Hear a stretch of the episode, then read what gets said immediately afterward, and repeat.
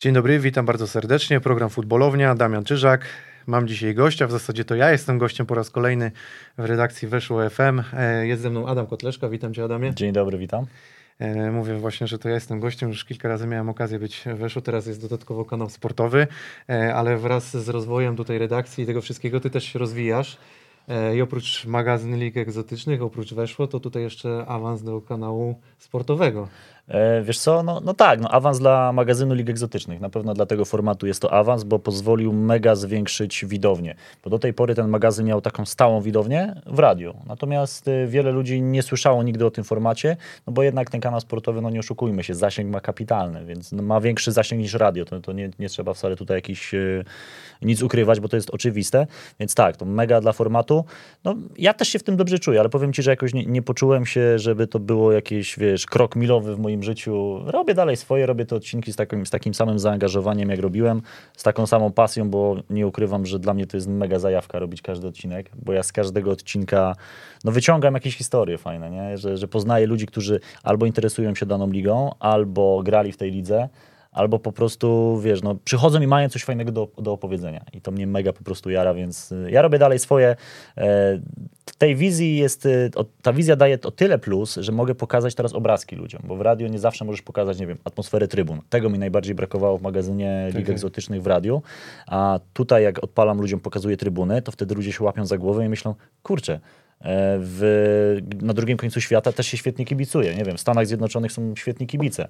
E, w Angolii kibice żyją meczem. Jak, jak to? W ogóle ludzie nie, nie, nie wierzą, że gra się w piłkę e, nożną także na innych, w innych, na innych kontynentach na tyle, żeby zainteresować takie rzesze ludzi. Robiłem teraz ostatnio odcinek o Indiach e, gdzie Kibu Wikuna zdobył mistrzostwo e, ligi. Tak, tak, kojarzę. No, ten, Powiem ci, że sytuację. taka histeria, jaka jest w Indiach na jego punkcie teraz, on jest idolem. No jeszcze trochę, żeby zagrał tylko w Bollywood, w jakimś e, dobrym filmie tamtejszym, o ile takie istnieją dobre filmy, bo tam ciężko, ciężko coś takiego znaleźć, ale jest histeria na punkcie Kibu Wikuny.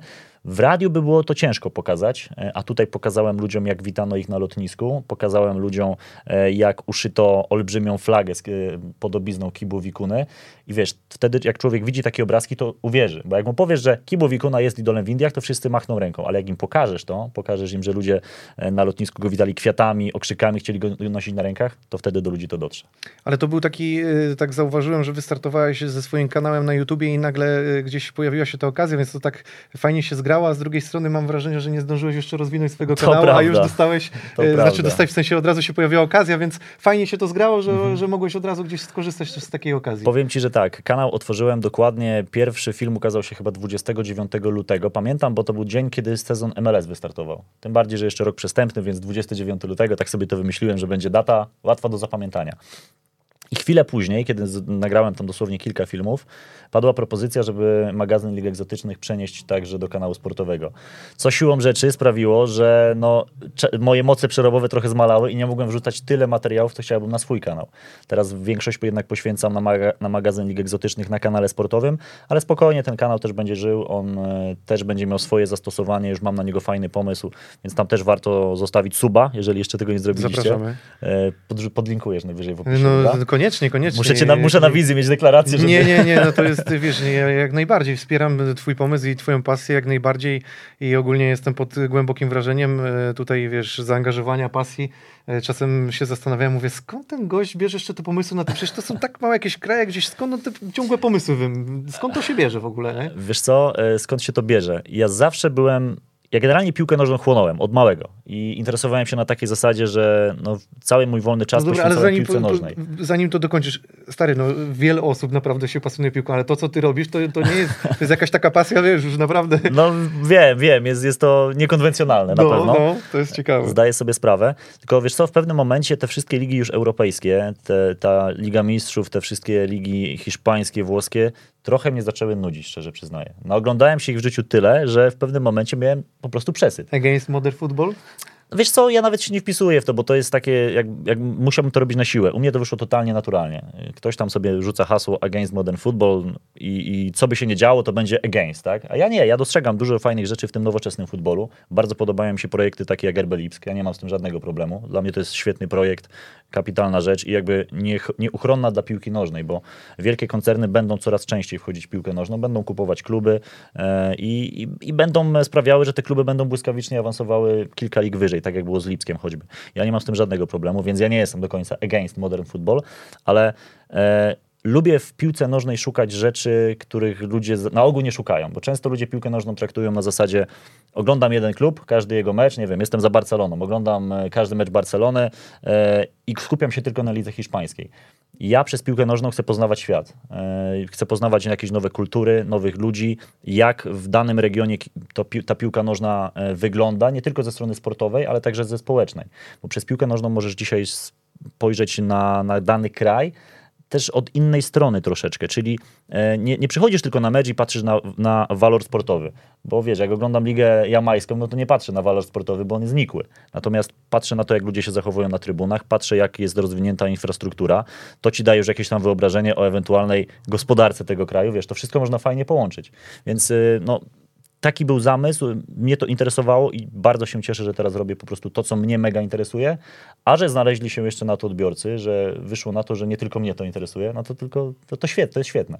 Ale ta zajawka w, w którymś momencie ona się pojawiła, że tak powiem, miałeś jakiś taki moment, w którym ona się pojawiła, czy to było tak naturalne, czy, czy bo już, wiesz co, pozwoliłem sobie zadać pytanie e, o to, żeby tobie zadali pytania, bo mhm. kiedyś umawialiśmy się swego czasu na, na live, jak tu z twoją e, partnerką Zuzą się umówiłem, ale, ale tu oczywiście wygodnie jest zawsze spotkać się do kamery, więc stwierdziłem, że skoro widzowie nie mają okazji zadać pytania, to ja później odpalę sobie telefon, mhm, może uda nam się pewnie.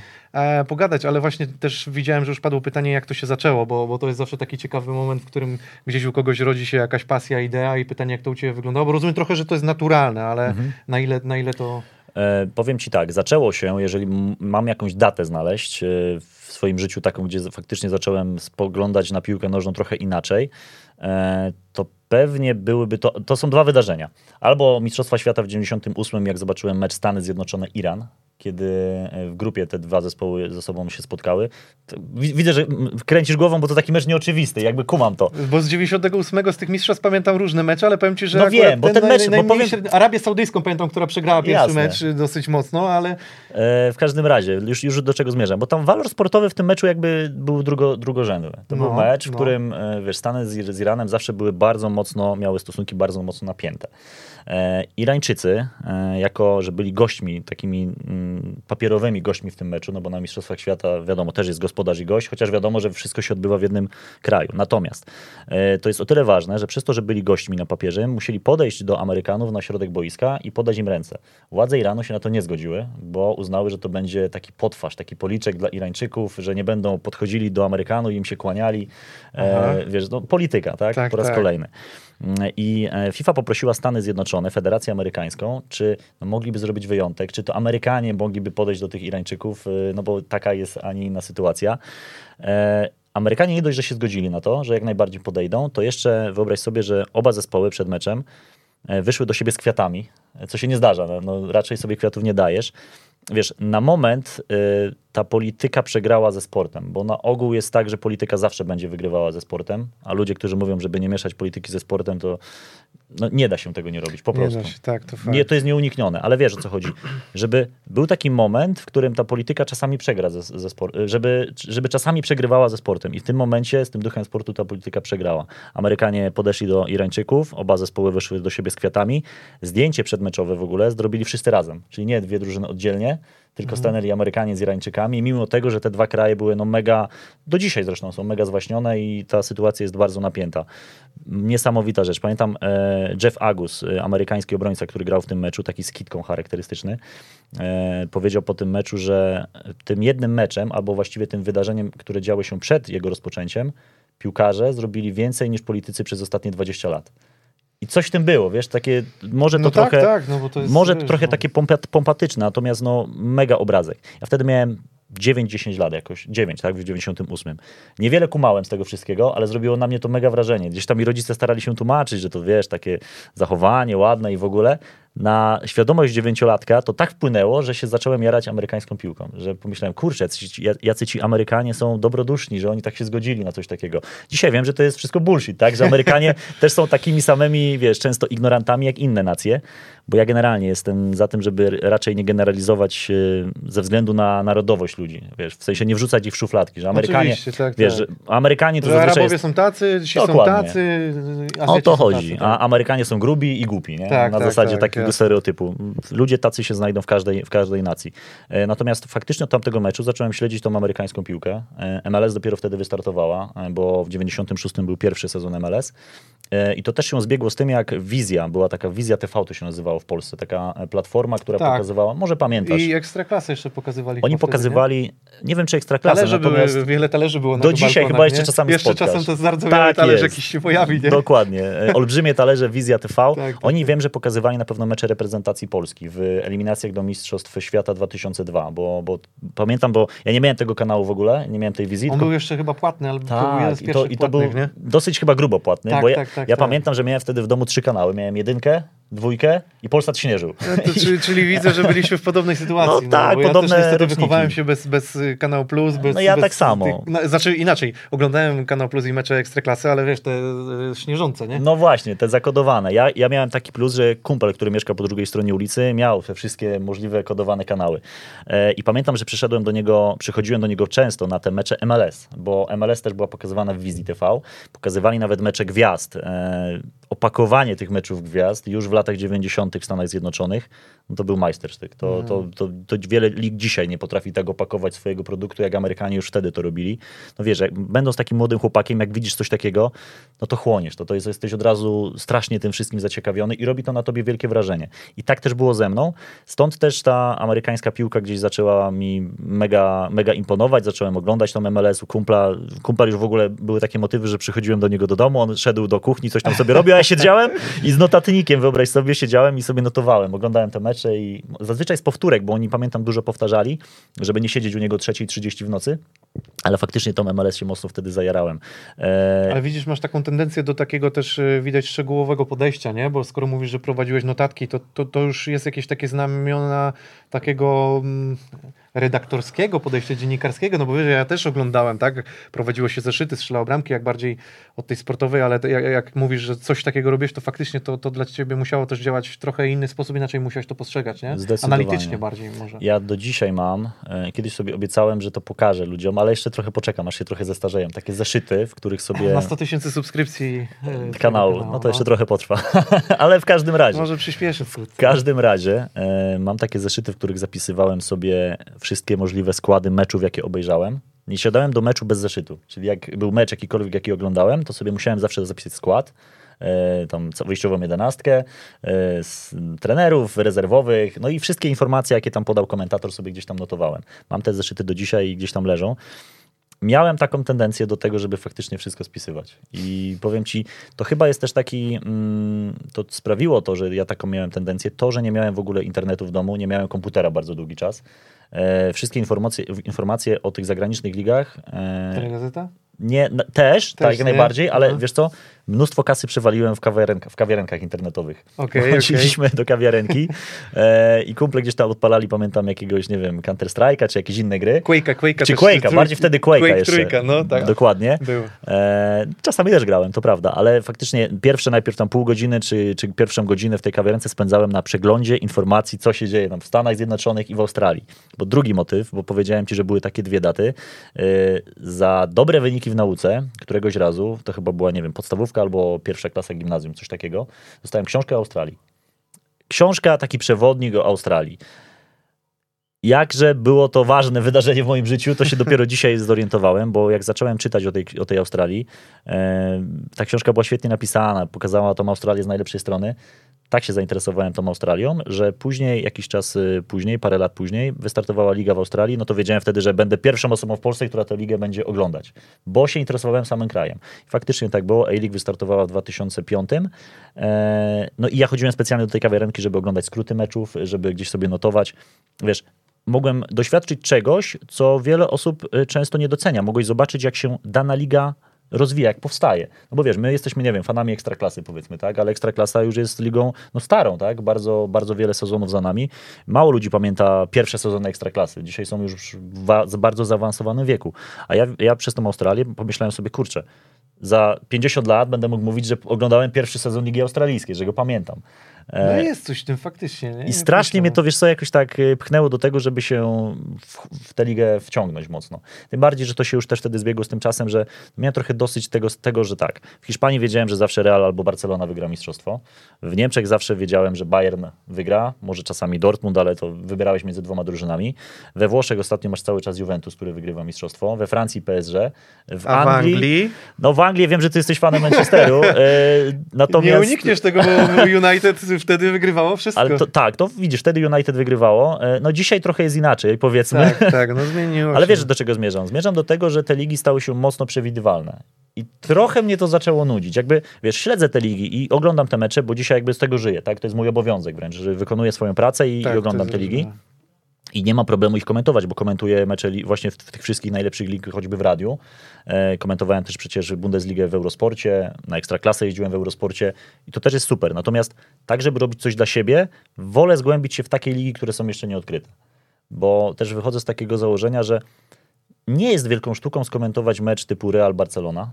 Mecz, który aż kipi emocjami, który, wiesz, każde wydarzenie, jakie się zostanie na boisku zagrane, to możesz opakować jak chcesz. Możesz, możesz tak naprawdę mówić, co chcesz, a ludzie i tak będą przeżywali, że Messi kopnął krzywo albo prosto, a Ronaldo tak i tak dalej. Czy to jest coś w stylu, że ty odkrywasz piłkę na nowo?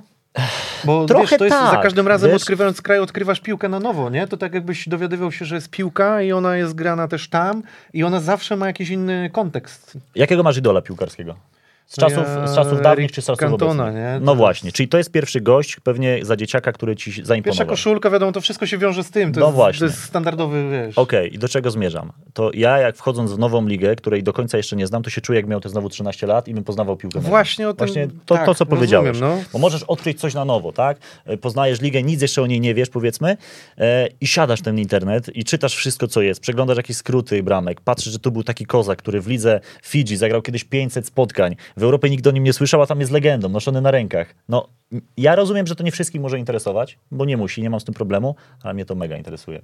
Poznaję w ten sposób właśnie zachowania ludzi, na przykład jak doceniają swoje legendy. Słuchaj, w lidze e, Gwatemali jest zawodnik, który według tamtejszych danych, wypadło mi nazwisko, ale według tamtejszych danych ma najwięcej strzelonych bramek w ogóle w historii piłki nożnej. Przewyższa tam, no, są takie rankingi, piłkarz, który zdobył najwięcej bramek. Chyba Węgier teraz jest oficjalnie e, tym pierwszym zawodnikiem, natomiast w Gwatemali mają swoje statystyki i tamten gość, grając chyba 20 lat w tej lidze Gwatemali, 700 bramek strzelił, ponad 700, nie, nie chcę skłamać, ale to w każdym razie jest takie coś, więc y, wiesz, w życiu byś o czymś takim nie usłyszał, gdybyś się nie wgłębił w tą Gwatemalę, no bo w Europie Oczywiście, nikt o tym nie, tak, nie tak, napisze. tak.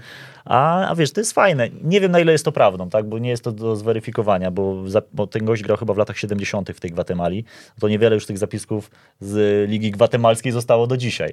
Natomiast sam fakt, że w ogóle coś takiego istnieje, że ktoś o nim wspomniał i że on tam na miejscu jest legendą faktycznie, jego nazwisko, jak mówisz, to wszyscy mają ciarki, no to, to jest dla mnie rewelacja. Odkrywasz świat, odkrywasz piłkę nożną na nowo. Mnie to mega jara. Zabawne jest to, że y, rozmawiasz z taką postronną osobą, mówisz, że na tyle i tyle interesujesz się piłką, ona, ona patrzy na ciebie i, i mówi, że no, ty jesteś wariatem na punkcie piłki, nie? I tak sobie myślisz, kurczę, no, że, że faktycznie może i mam fioła na, na punkcie piłki, ale jak sobie zdajesz sprawę i nagle w d- d- dobie internetu dowiadujesz się o, o tylu wariatach na temat piłki, którzy mają totalną Dokładnie. frika na punkcie tego, że, że naprawdę jest to zadziwiające, e, ale też widzę, że ty też wielu takich osób e, zrzeszasz, że tak powiem, zapraszając do swojego programu, osoby, które gdzieś coś widziały, odwiedziły. Tak jest. Powiem Myślę, ci, że to też jest fajne, że oni mogą trochę wypłynąć, na, na, mogą coś opowiedzieć. Ty się dowiadujesz przy okazji z pierwszej ręki, prawda? Dokładnie. Po pierwsze, ja tworząc ten magazyn Lig Egzotycznych, kiedy on w ogóle, bo to jest mój pomysł tak autorski, w ogóle przyszedłem tutaj, pamiętam, do radia w pierwszy dzień, jak Krzysiek Stanowski zadzwonił, że, że chciałby ze mną współpracować e, i pyta, co mam, jakie, jakie pomysły. Ja mówię, słuchaj, zrobię ci magazyn lig niekonwencjonalnych, takich, o których nikt nie mówi. On tak kręci głową, mówi, nie, kto będzie tego słuchał, nie? I pamiętam jak dzisiaj, Kamil Gapiński siedział w biurko obok. Z Kamilem się znaliśmy ze sportklubu, bo Kamil, ja komentowałem ligę austriacką, Kamil piłkę ręczną i on wiedział, że ja mam takie właśnie zajawki, wiesz, na takie ligi nieoczywiste, powiedzmy to. I tam Krzysiek Stanowski kręci głową. E, mówię, słuchaj, ja ci to zrobię naprawdę dobrze, zaufaj mi, będzie zadowolony. A Kamil tak siedzi przy kąpie, pamiętam, nawet nie oderwał wzroku od kąpa i mówi, potwierdzam Krzysiek, zaufaj mu, wiem kto to jest. E, no i, no i w końcu, wiesz, no jakby zaufał. Zrobiłem pierwszy odcinek w radiu, e, chyba był o MLS, z tego co pamiętam. Australia albo MLS, ale chyba MLS. Pamiętam, Krzysiek przyszedł do radia, mówi, zajebisty wiesz, approve, nie? Tak, Zajarał tak, się. Rozumiem. Wiesz, jak Krzysiek jest też taką osobą, która raczej no, sfokusowana na Barcelonie i, i na tych największych ligach. No, więc... przekonać go do swojego, no do, tak, to, no, to nie jest też łatwe. Na nie? pewno nie. E, i, I do czego zmierzam? Robiąc ten magazyn, założyłem sobie, że to będzie też takie miejsce, gdzie ludzie będą mogli sobie pogadać o ligach, z którymi na co dzień nie mają z kim porozmawiać. Bo interesują się, jest mnóstwo ludzi w Polsce, którzy śledzą, nie wiem, Ligę Bułgarską i oglądają wszystkie mecze Ligi Bułgarskiej, tylko taki biedny człowiek, który ogląda Ligę Bułgarską w Polsce, on nie ma z kim wymienić zdania, że kurczę, widziałeś jak Ludogorec słabo zagrał, albo widziałeś jak ten Lewski znowu zawalił, no, no bo jest, on się tylko jest... tym interesuje. A w magazynie Lig Egzotycznych przyjdzie, pogada godzinę o tym, wygada się komuś. Jak będę go słuchał, będę zaciekawiony, bo mnie to wszystko autentycznie interesuje. Mało tego, tą naszą rozmową zainteresujemy osoby postronne, które nawet nie wiedzą, że może ich to zainteresować. Więc y, mnóstwo fajnych ludzi poznałem przez ten magazyn. Y, naprawdę taki Kowalski, szary, w sensie mm, taki e, uśredniony obywatel, nie ma pojęcia, że w Polsce jest tylu fanatyków lig takich, powiedziałbym to, egzotycznych. I, I fajnie, że ja ich mogę przez to poznać, więc no, ludzie zawsze mnie pytają, jak ja w ogóle ich odnajduję, nie? skąd ja biorę tych ludzi. Ja, wiesz, przez lata gdzieś tam jakieś fanpage śledziłem, takie, które mają po 250, wiesz, followersów, ale na przykład bardzo regularnie piszą o, ligę, o lidze w Wyspach Owczych. Jest taki profil Piłka Nożna na Wyspach Owczych, prowadzi go gość, który jest totalnym frikiem na punkcie Wysp Owczych jako kraju, ale też, też o piłce. Wybudzisz, wybudzisz go o 3.30 w nocy, zapytasz, e, nie wiem, wokalista, który był na pierwszym miejscu e, listy przebojów Wysp Owczych w 74, on ci powie, kto to był. Zapytasz go o króla strzelców z Ligi Wysp Wyspowczych z 90 tam, nie wiem, 5, on ci powie, kto to był, ile goli strzelił. Mega szanuję takie osoby, bo jakby wiesz, robią coś, co nie jest popularne, czyli nie robią tego dla chwały, fejmu i tak dalej. Pieniędzy z tego też żadnych nie mają, ale cały czas się tego trzymają. Bo wiesz, nie sztuką jest się czymś zainteresować przez 2-3 miesiące, e, a jak widzisz, że nikogo to nie interesuje, to później to zarzucasz. A są takie osoby, które nie patrzą na to, że ich fanpage ma, nie wiem, właśnie te 300, 500, 1000 może maksymalnie osób, tylko robią to od lat konsekwentnie. Takie osoby właśnie chcę zapraszać do magazynu, żeby też miały okazję pogadać o tych ligach, które teoretycznie nikogo nie interesują. Mhm. Zastanawiam się jeszcze nad jedną kwestią, bo e, zazwyczaj wiele osób ma taką, e, taki początek z, z, piłką nożną. Wiadomo, no, jesteśmy podobny rocznik, ale to zakładam też, że też grałeś w piłkę. Grałem, no grałem. Właśnie, bo, bo, bo wiesz, to gdzieś zawsze przenika, gdzieś to się łączy i pytanie, e, czy ty jesteś też standardowy taki, wiesz, e, kariera typu nie wyszło w piłce. Wiem, to, do czego zmierzasz, tak. To, to klasycznie jest trochę, nie? 90% dziennikarzy sportowych, e, których znam, to są właśnie takie przykłady, czyli grał w piłkę, chciał być piłkarzem, nie wyszło, no to co, jak zostać przy piłce? No, będziesz sędzią? No nie, średnio, zostanę dziennikarzem sportowym, nie? No, no. E, trochę tak i trochę nie, bo jakby grałem w piłkę faktycznie, pozdrawiam Olimpia Koło, wychowanek. E, to był świetny czas, w ogóle uważam, że kto nigdy nie był w klubie piłkarskim przez jakiś dłuższy czas, to dużo stracił. E, to nie, nawet nie musiał być klub piłkarski, ale jakieś zrzeszenie, właśnie sport. Mm, to, to nie są frazesy, że sport uczy charakteru, to nie są frazesy, że sport uczy cię e, konsekwencji, pracowania nad sobą, generalnie... w grupie, prawda? Też tak, dokładnie. Otóż to, wiesz, potrafisz się łatwiej dogadać z ludźmi przez tę piłkę nożną, no a już pomijałem w ogóle jakieś, wiesz, fajne, nie wiem, wyjazdy na zgrupowania, takie rzeczy, które będziesz miał do końca życia w pamięci. E, ja z piłki nożnej, no, Myślałem początkowo, że będę piłkarzem, nie ukrywam, tak? To był mój gdzieś tam, jakbyś mnie spytał w wieku 10 lat, co będzie robił Kotleszka w wieku no. 20, to byłbym piłkarzem. Nie A zostałem na piłkarzem. Na którym etapie skończyłeś? Wiesz co, grałem e, w Olimpii chyba 10 lat bodaj, e, z jakąś tam krótką przerwą.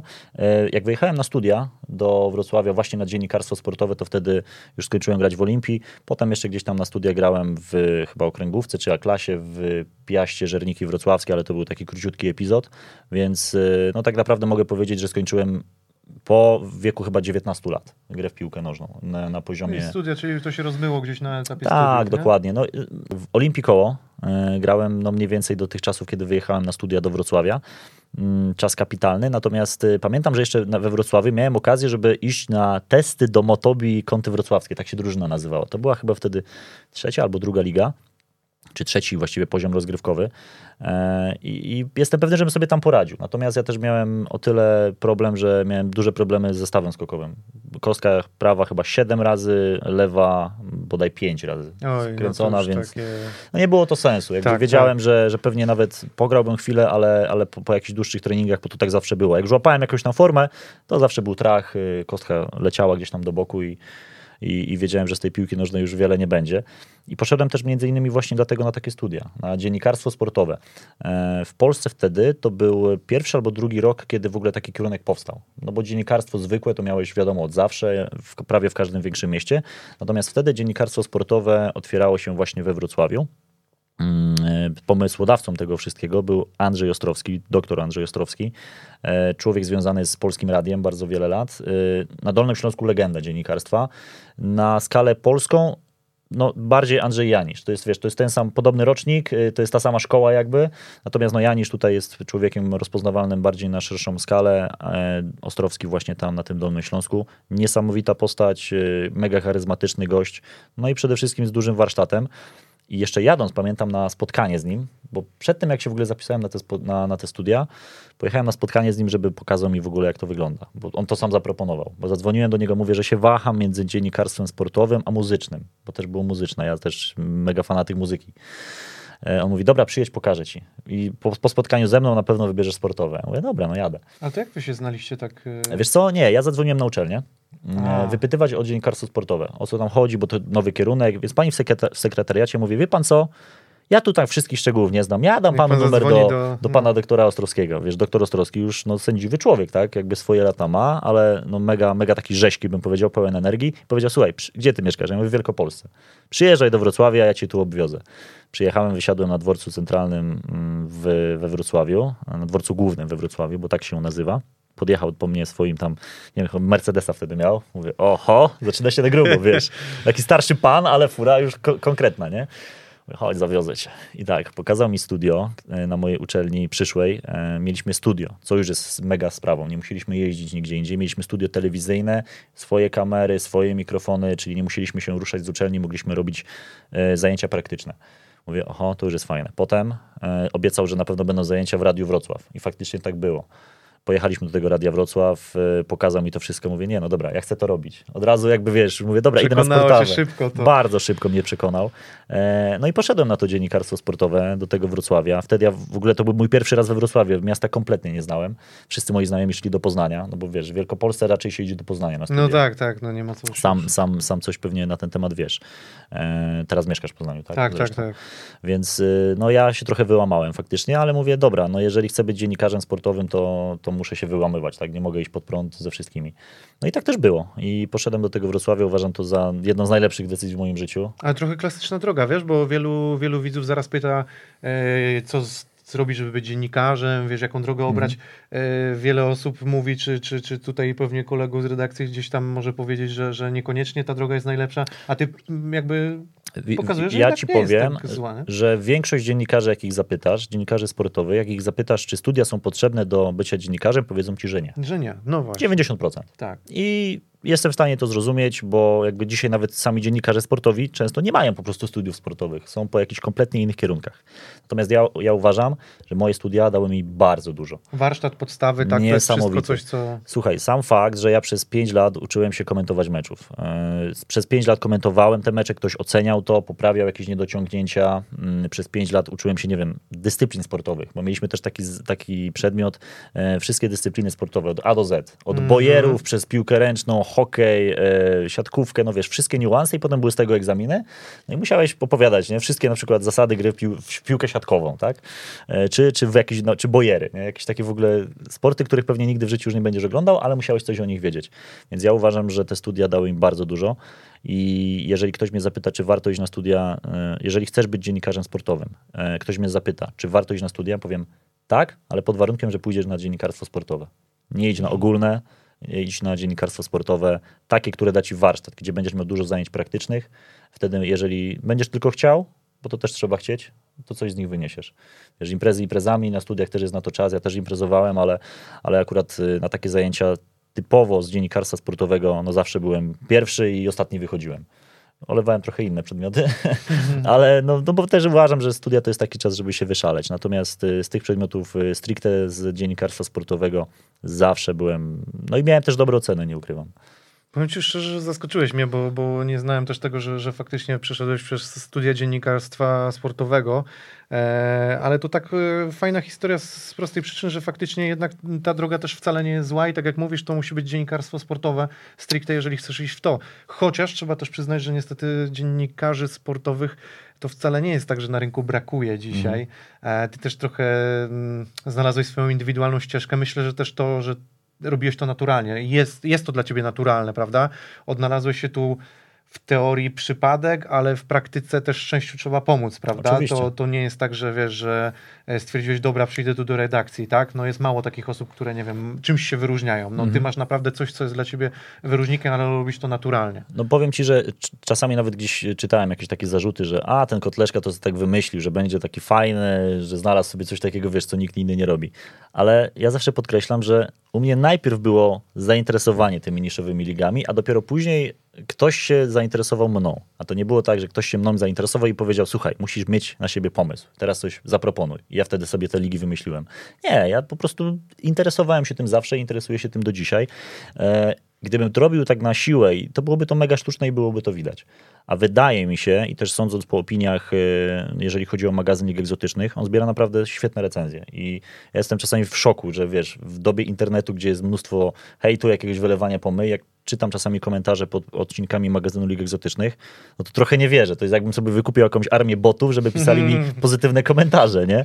I, I, ja jak robię jakiś odcinek, to czasami podrzucam jakimś znajomym, mówię, dobra, nie podrzucaj mi, wiem, że był zajebisty, tak, bo, bo zawsze jest zajebisty, ale to też jest pułapka, bo nie możesz wpaść w coś takiego, że myślisz, że będziesz miał każdy odcinek świetny, e, że jesteś już taki świetny, że po prostu niech ci wszyscy tylko buty całują. Nie. Problem jest taki, że jak wskoczysz, że zrobisz zajebisty i co zrobić, czego przeskoczyć. Dokładnie, to, to, to dokładnie. to jest stres, właśnie problem. Ciśnienie, trema trochę się zaczyna robić, nie? Ja mam jeszcze taką naturę, muszę ci powiedzieć, że jestem człowiekiem mega z siebie może nie niezadowolonym, ale zawsze uważam, że można zrobić coś lepiej. Taki cholerny Rozumiem perfekcjonizm. To, no. Nie lubię tej cechy, jest ona bardzo uciążliwa pozwala robić fajne rzeczy, pozwala ci robić fajny na przykład magazyn lig egzotycznych. Sam się nie potrafisz docenić. Tak, sam się nie, nie potrafisz docenić. I jakby czytam te komentarze i niech będzie pod filmem 100 super pozytywnych komentarzy. To rozumiem. E, to czekam na ten negatywny i wtedy dopiero go siedzę, analizuję, a może on ma rację, a tak, może nie. Tak. Wiesz, wiesz o co chodzi, więc no jakby no, z, z, perspektywy kogoś, kto mnie zatrudnia, to jestem świetnym pracownikiem, tak? Bo wie, wie, że będę zawsze sobie poprzeczkę stawiał mega wysoko,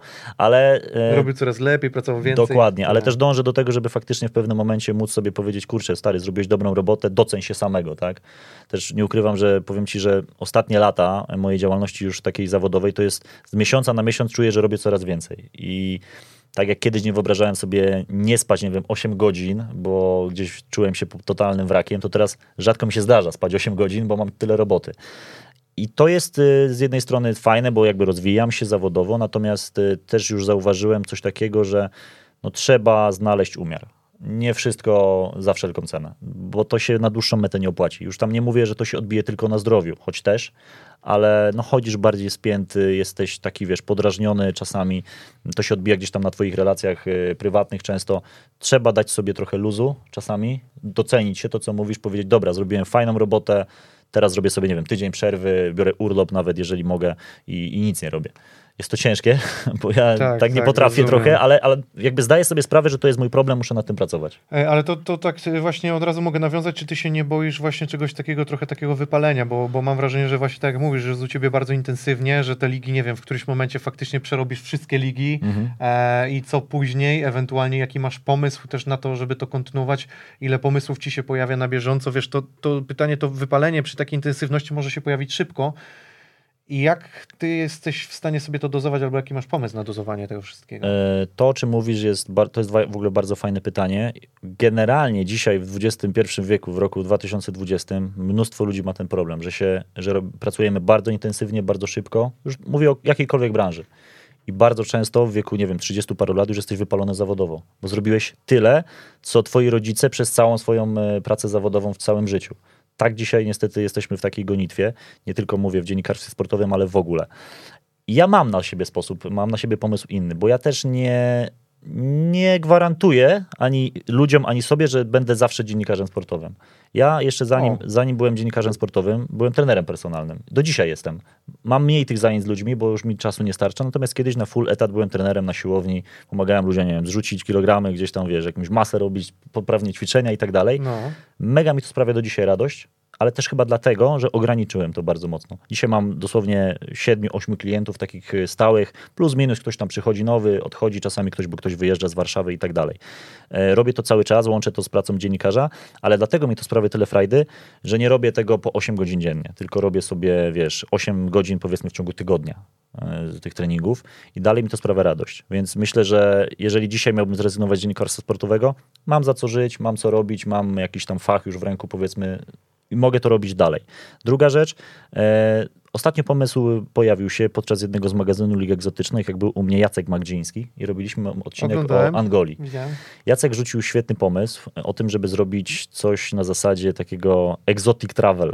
E, Wiem, wiem, Będziemy tak, zabierali jest ludzi spoko. Do miejsc totalnie nieoczywistych, na mecze piłkarskie, pokazywali im, nie wiem, Ligę Wysp Owczych. Obie, powiedziemy ich po wszystkich stadionach na Wyspach Owczych. Nie ma ich zbyt wiele, więc dwa dni to zrobimy. E, pokażemy im e, ludzi, którzy pracują przy klubach, spotkają się z polskimi piłkarzami grającymi tam. E, Łukasz Cieślewicz już powiedział, że nas przyjmie z otwartymi rękoma. E, to samo Jacek Wangoli powiedział, że wiesz, tam tylko mów kiedy i lecimy, tak? Niech się ta cała sytuacja z koronawirusem e, uspokoi. Zrobimy to, będziemy ludziom pokazywali, kto będzie chciał, będzie mógł z nami polecieć na właśnie na taki, nie wiem, na tydzień powiedzmy do Angolii. I będziemy codziennie sobie zwiedzali inny stadion, będziemy na jakichś Piwko, treningach. meczyk, tak, takie dokładnie taki klimat. Wiesz, no, poznawanie nie? świata, tak? Poznawanie Tak, świata przez piłkę nożną. różnych rzeczy, nie? No. Otóż to, czyli to, co robię Ma przez magazyn Lig Egzotycznych, to teraz robimy to już namacalnie, na żywo, Dotknąć tam na już to. miejscu. To. uważam, że to będzie świetna sprawa, więc jakby no, pomysłów na siebie mam całe mnóstwo, szczerze ci powiem, bo też myślałem, żeby popracować może jako trener w klubie piłkarskim, jako trener przygotowania motorycznego, bo gdzieś tam taką wiedzę mam. Może nie dzisiaj, dzisiaj jeszcze bym sobie nie, na to nie pozwolił, bo ten mój cholerny perfekcjonizm mi, by mi kazał jeszcze zrobić z 10 albo 15 kursów, ale to też jest jakaś opcja, więc jakby jak już się wypalę w dziennikarstwie sportowym, to myślę, że sobie znajdę szybko jakąś inną Czyli nie jest tak, że się sprawę. boisz, że, że, że możesz zostać trochę bez, bez tego i że bez Nie, tego nie będziesz nie, miał co robić. absolutnie. Czyli jest tych, y, to, to też ciekawe, bo nie spodziewałem się trochę tego. E, A powiedz mi, jak wygląda kwestia związana z tym, że, że no bo tu też ciekawą rzecz opowiedziałeś, bo miałem zapytać o wiele, na wiele pytań już odpowiedziałeś w trakcie Mhm. swoich wypowiedzi, bo chodziło mi też o tą praktykę twoją, o, że tak pojawiłeś się, można powiedzieć, od razu taki przygotowany do tego zawodu, Mhm. nie? I to było dosyć interesujące, ale to też dzięki studiom, rozumiem. Zdecydowanie. Znaczy, powiem ci tak, no, ja jak miałem e, 9 lat i pierwszy raz sobie skręciłem tą nogę, pamiętam to jak dzisiaj, był turniej piłkarski gdzieś tam u mnie w podstawówce, na który nie mogłem zagrać. Byłem totalnie zły, miałem depresję już prawie dziewięciolatka, że nie mogę grać w turnieju.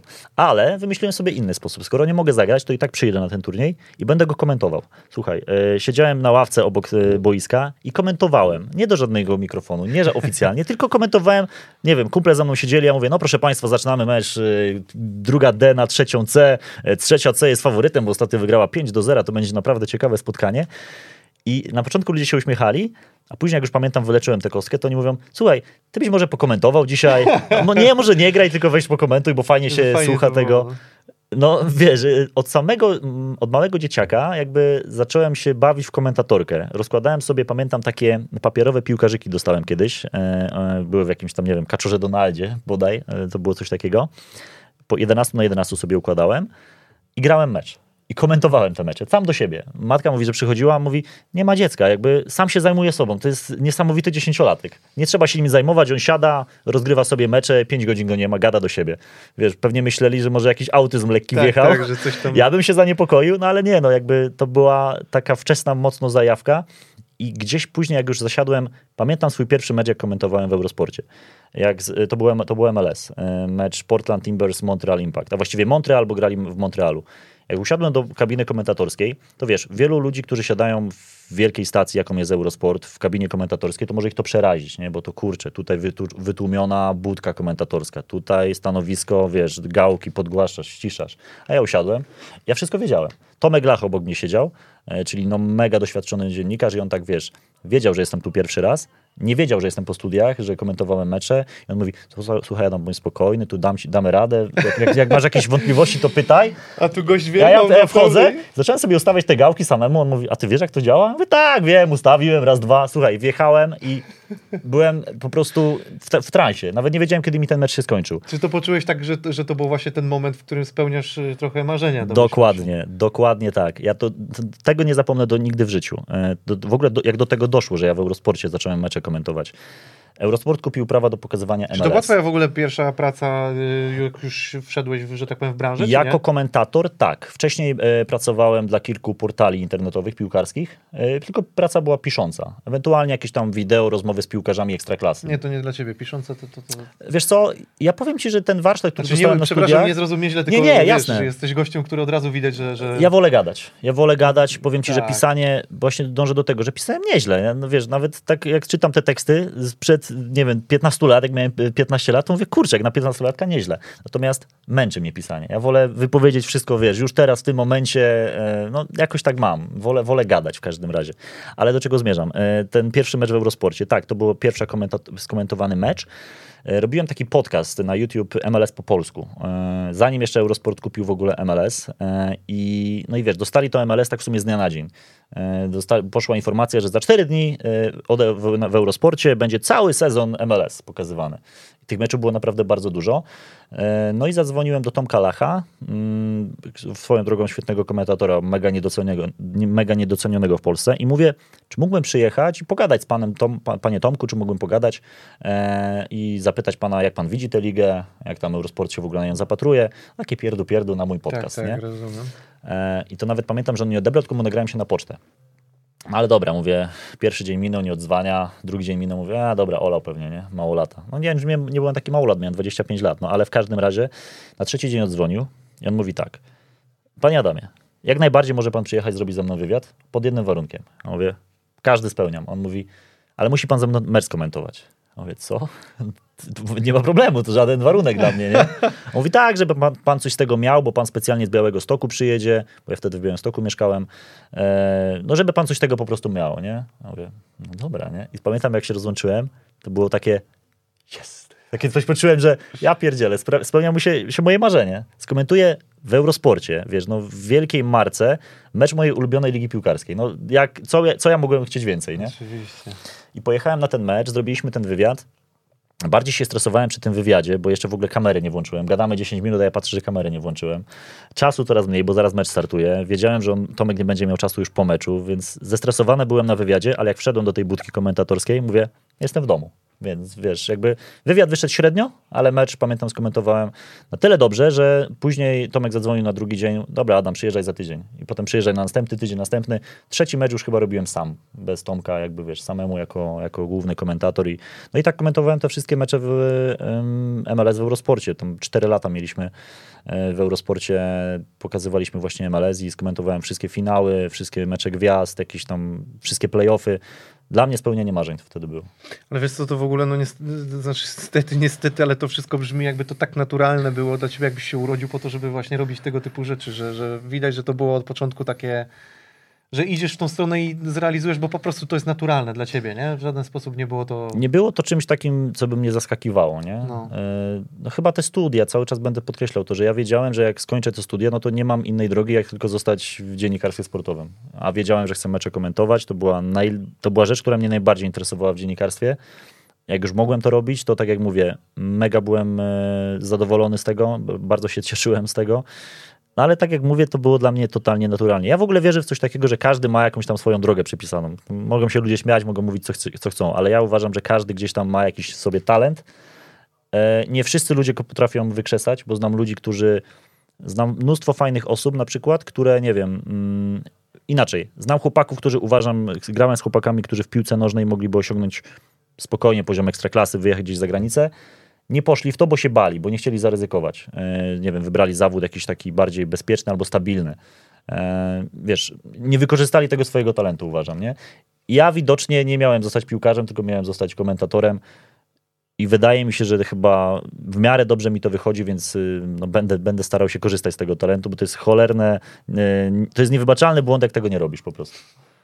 A masz takie, e, no bo już rozmawiając o tych studiach, będąc przy tym, zakończę ten wątek, czymś takim, co mógłbyś polecić, albo czy, czym charakteryzowały się te studia? Co, co na przykład udało ci się wyćwiczyć? Co zmieniłeś? Co, mhm. co pozwoliło ci e, jakby nauczyć jakichś nowych umiejętności? No bo e, do, na pewno w jakimś względzie istotna jest dykcja, na pewno w jakiś sposób intonacja. Co, co jeszcze było takiego, co nauczyłeś na studiach, czego nie miałeś naturalnie? Bo niektórzy mają po prostu pewne rzeczy naturalnie. To, że na przykład lubisz rozmawiać z ludźmi, mhm. o niektórych jest to naturalne, niektórzy są introwertykami, różnie bywa, prawda? Co, co jakby tobie studia dały, jaki warsztat i, i co, co mógłbyś powiedzieć, jakieś, nie wiem, może nawet jakieś ćwiczenie, gdybyś powiedział. Jasne, to odpowiem Ci trochę inaczej, ale na Twoje pytanie. Co mi dały studia?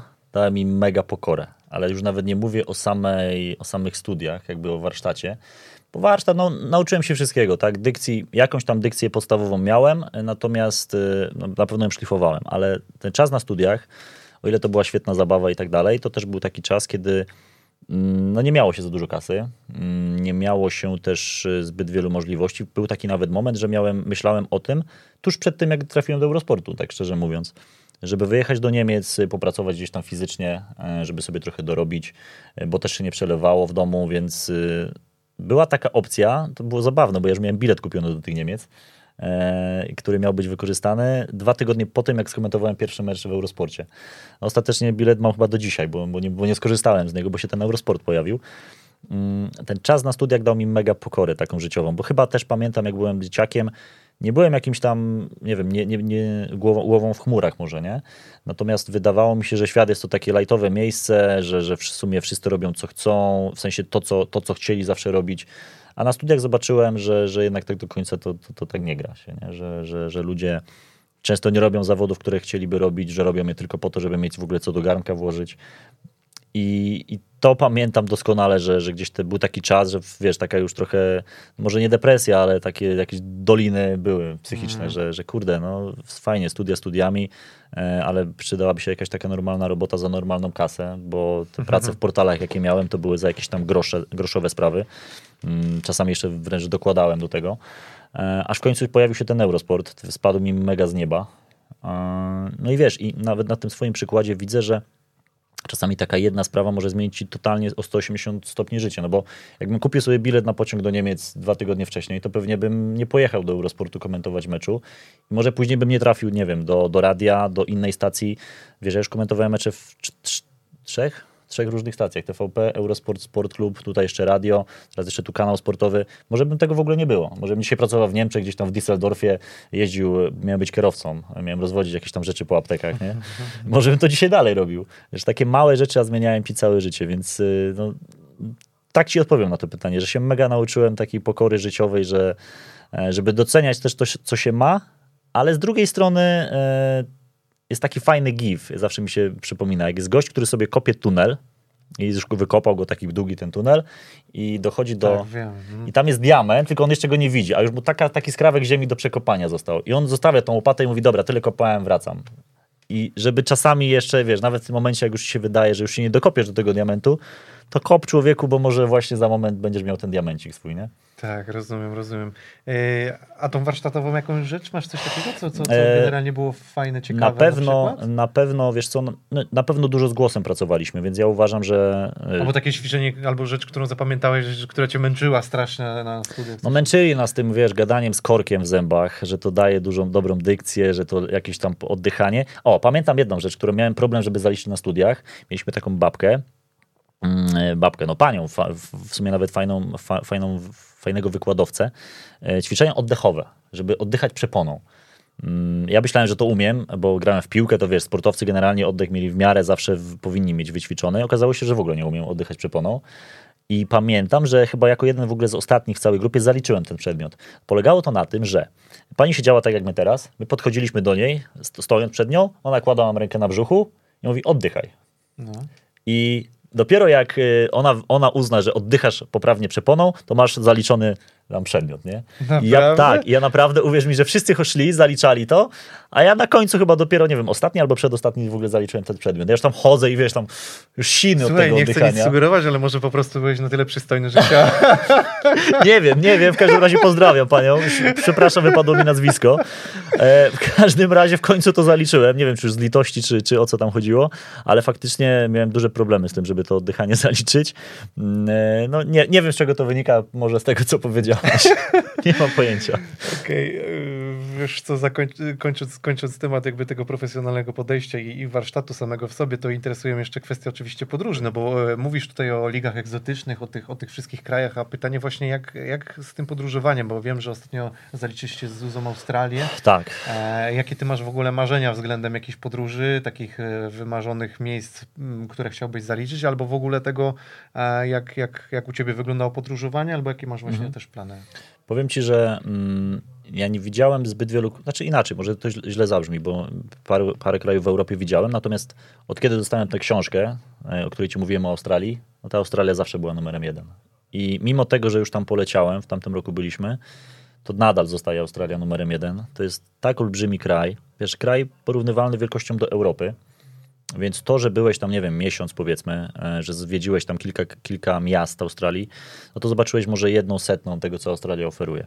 Dla mnie Australia pewnie do końca życia będzie takim numerem jeden, bo no, chciałbym ją całą zwiedzić, eksplorować, być w każdym zakątku, wiesz, w tych wielkich miastach typu Sydney, Melbourne, być też w tym buszu, być też na, na Uluru, na tej pustyni, pojechać tą drogą, gdzie jest 100 km prostej drogi, gdzie kładziesz cegłę na, na gazie i możesz w sumie kierownicy nawet nie trzymać, bo będziesz jechał cały czas prosto, bo jest też taka droga. To chcę wszystko zobaczyć. Mnie strasznie ta Australia gdzieś zawsze w głowie siedzi. No i będzie na pewno celem numer jeden. Też myślę, że takim celem, którego nigdy do końca nie spełnię, bo albo będę spełniał do końca życia. Bo tak jak mówię, ona jest na tyle wielka, e, Tasmania przecież tak samo, Australia i Nowa Zelandia to są na pewno numery jeden na mojej liście. Rozumiem. A, a jeszcze jakieś plany właśnie, czy, czy w ogóle twoje podróże, czy coś odcisnęło piętno na, na, na twoim jakimś takim Mm, powiem ci, jasne, e, to odnośnie tej Australii. Ileś tam lat temu, już nawet nie pamiętam kiedy to było, ale no ładnych parę lat temu, na tapecie na komputerze, pokazałbym ci, bo do dzisiaj to mam, ale nie mam akurat kompa ze sobą. Ustawiłem sobie stadion Central Coast Mariners, to jest takie miasteczko Gosford, tam 70 km nad północ od Sydney. E, Stadion jest położony nad zatoką, nad przepiękną zatoką. Za jedną z bramek stoją palmy, tak jak tuje, nie wiem, mamy w Polsce, to tam mają palmy. Za tymi palmami jest ta zatoka. Widok niesamowity nie z tej ziemi. I kiedyś sobie obiecałem, że ja tam będę siedział na tym krzesełku, na którym, którym na tapecie. E, I specjalnie ustawiłem sobie na, na kompie, żebym ciągle sobie przypominał o tym, tak? że to jest twój cel, do którego dążysz. No i w końcu mi się udało to zrobić w tamtym roku. I Super. pojechałem, e, pojechaliśmy na mecz właśnie do, do Gosford, wsiedliśmy w pociąg z Sydney i, i usiadłem na tym krzesełku, na który, które sobie wymarzyłem. Jak się wtedy czułem, to no, nie jestem w stanie ci opisać. To było spełnienie marzeń. To się czułem tak jak wtedy, jak dostałem tę ofertę z Eurosportu, że mogę komentować MLS. To były takie dwa momenty, gdzieś, gdzie czułem, że no właśnie, to po to harujesz, po to, nie wiem, odkładasz pieniądze, po to, nie wiem, idziesz na studia, żeby osiągnąć ten cel. Odhaczone. Bucket list jest, wiesz, odhaczona. Świetnie, miło tego się słucha, wiesz, yy, ale jest kwestia taka, czy ja mogę przejść do pytań od widzów, bo wiesz co, mam wrażenie, że jest trochę tych yy, pytań, Pewnie. które, które ja chciałbym zadać, ale mam wrażenie, że one się powielają w niektórych kwestiach i Jasne. pomyślałem sobie o tym, że widzowie będą się oczywiście cieszyli, że, że zadałem ich pytania, bo tu już widziałem, zanim zdążyliśmy w ogóle rozpocząć, to już pojawiło się, że tak powiem, tyle pytań, że nie wiem, czy zdążymy w ogóle z tym wszystkim przebrnąć. Także chyba będziesz Będziesz miał musiał, najdłuższy odcinek na kanale. będziesz musiał chyba dosyć skrótowo e, opowiadać. E, Postaram Długi się. miałem, powiem ci, wiesz z kim? Z e, Geekiem oczywiście, pozdrawiamy No tak. Geekiego, Geeki News. Nikim się nie da krótko. E, Nie da się z nim krótko. No, A ile dokładnie. miałeś? Ile czasu? E, Chyba wiesz co, z 2,5 godziny gadaliśmy, skończyliśmy jakieś pierwszej czy drugiej w nocy. Ładnie. E, więc, więc naprawdę tam ostro i długo było. E, Więc wiesz co, myślę, że nie możemy się jakoś tak mocno skupiać na tym, żeby opowiadać dwie godziny o tym, Mhm. e, na każde pytanie, ale postarajmy się odpowiedzieć na większość. Ja będę odpowiadał, jak coś to mnie stopuj, no nie ma problemu. E, dobra, słuchaj, bo mm, zaczniemy od Facebooka, zobaczę, bo tu jest kilka pytań. Może się któreś, na któreś odpowiedzieć, bo jest pytanie, jak dostałeś się do TVP, Mhm. e, do kanału sportowego. Mhm. Zakładam, możesz opowiedzieć, że weszło już po, poniekąd odpowiedziałeś, prawda? Jasne. No to w sumie, E, no to I czym przekonałeś decydentów? Aha, okej, to po kolei. E, no weszło trafiłem na zasadzie... Poczekaj, przepraszam, Krzysztof Wilkosz y, pytał, więc żeby nie było, że... Jasne. Mm, Ja generalnie, zanim trafiłem do Weszło FM, mm, nie byłem jakimś czytelnikiem Weszło. Wiedziałem, że coś takiego istnieje, natomiast nie było tak, że zaczynałem dzień od Weszło. E, Wiedziałem, że to jest, nie byłem fanem, nie byłem antyfanem, jakby taka zero relacji. Ale ktoś mi podesłał link, że tworzy się radio e, sportowe, czego w Polsce nie było. Ja nawet nie wiedziałem do końca na początku, że to w ogóle jest e, Krzysiek Stanowski że to jest Weszło. I mówi, że tu masz maila, tu wyślij tego maila, mm, na tego maila jakąś tam próbkę głosu. Dopiero chyba, jak, za którym, jak już miałem wysyłać, to tak w tego maila się wczytałem, tam chyba było właśnie Krzysztof.stanowski, coś tam, nie? I mówię, aha, czyli to chyba weszło jest. Mhm. Ale już jakby wiesz, już miałem nagrany jakiś tam komentarz, mówię, dobra, wysyłam, idzie w świat. E, No i Krzysiek odzwonił, pamiętam, że była to niedziela, jakoś wieczór i, i pamiętam to jak dziś, że dzwoni. No i kiedy mógłbyś przyjechać do Warszawy, bo tam dałem znać mu, że mieszkam w Białymstoku obecnie. Mówię, no jutro mam pociąg, mogę o 10 chyba, mogę być w Warszawie. On, taka cisza. Podoba mi się ta szybka decyzja. No i przyjechałem na drugi dzień, w sumie krótka rozmowa mm, i, i szybko doszliśmy do jakiegoś tam porozumienia. Też o tym magazynie Lig Egzotycznych już wspominałem. Do TVP Sport trafiłem e, też dzięki współpracy weszło, a właśnie TVP przed Mistrzostwami Świata w e, Rosji. Mm, e, No, Krzysiek dogadał się, chyba, nie, nie znam szczegółów tego, natomiast no, przychodzę kiedyś do redakcji i Krzysiek mówi tak, siedzę ja, gdzieś tam przygotowuję się do mojego magazynu, chyba Darczo, Dariusz Urbanowicz i Krzysiek Stanowski i, i rozmowa między Krzyśkiem a Darczem. Ty, a może wyślemy Adama do tego TVP, on opowi- poopowiada o tych dziwnych ligach, nie? E, no, Bo też parę takich krajów egzotycznych grało w Rosji na Mistrzostwach Świata. Ja tak słucham. Nie miałem pojęcia o co chodzi. Nie wiedziałem w ogóle, że będziemy współpracować z TVP. Ja mówię, no mogę iść, nie? Ale tak rzuciłem na odchodę, bo miałem swoją robotę w ogóle. Ale rozumiem, że to już było nagrane, tylko on cię tak Ta, podpuszczał. chyba tak, No, chyba no, tak no, mi się no. wydaje, nie? A ja powiedziałem, dobra, mogę iść, tylko powiedz mi kiedy, bo teraz nie mam czasu, nie? I poszedłem robić swoje. E, no i zadzwonił na drugi dzień ktoś z TVP, dał mi rozpiskę, na której było, że jestem codziennie praktycznie w studiu mundialu, bo powiem ci, że przez ten mundial w Rosji e, faktycznie byłem ponad 30 dni tam, schudłem 8 kg, e, spałem wtedy bardzo, bardzo mało, ale no fajne przeżycie, no wiesz. Ale ty szalałeś strasznie w tym studiu, pamiętam. No, byłem tam bardzo często, aż chyba czasami, za, znaczy może nie za często, natomiast no faktycznie, wiesz, samo przygotowanie do każdego studia, no jeszcze znając mnie, no to wiadomo, masz stu- studia godzinę, to ja musiałem się 4 godziny przygotowywać do każdego studia, tak po prostu mam. E, No i ostatecznie wyszło tak, że nie, nie siedziałem w studiu tylko przy egzotycznych drużynach, tylko właściwie przy wszystkich. Tak, tak, nie, nie, ale naprawdę myślę, że byłeś takim jednym z odkryć. Zresztą to tak fajnie wreszcie TVP Sport też e, na fajne tory wskoczyło, więc, więc to też z, bardzo dobrej strony. Mhm. Przede wszystkim no, no, fachowość twoja była naprawdę zawsze przygotowanie perfekcyjne. perfekcyjne No, więc. jakby ja sobie nie, nie pozwoliłbym sobie iść gdzieś nieprzygotowany. To, to wychodzę z takiego założenia, że może cię ktoś pierwszy raz usłyszeć i jeżeli akurat możesz być 100 razy przygotowany, a 101 będziesz nieprzygotowany, on cię usłyszy pierwszy raz i powie, gość się nie nadaje. No to lepiej, żeby być zawsze po prostu przygotowanym i żeby nie było takiej sytuacji, bo może akurat ten 101 raz będzie słuchał gość, który mógłby ci zmienić życie na zasadzie takiej, że da ci super pracę, bo mu się spodobasz. A jak mu się nie spodobasz, to możesz tą szansę przegrać. Nie? Mhm. E, Jakub Chmielewski, skąd wziął się jego pasja do futbolu i siłowni? Myślę, że odpowiedzieliśmy. A ile jego zdaniem potrzeba czasu, aby zostać trenerem personalnym?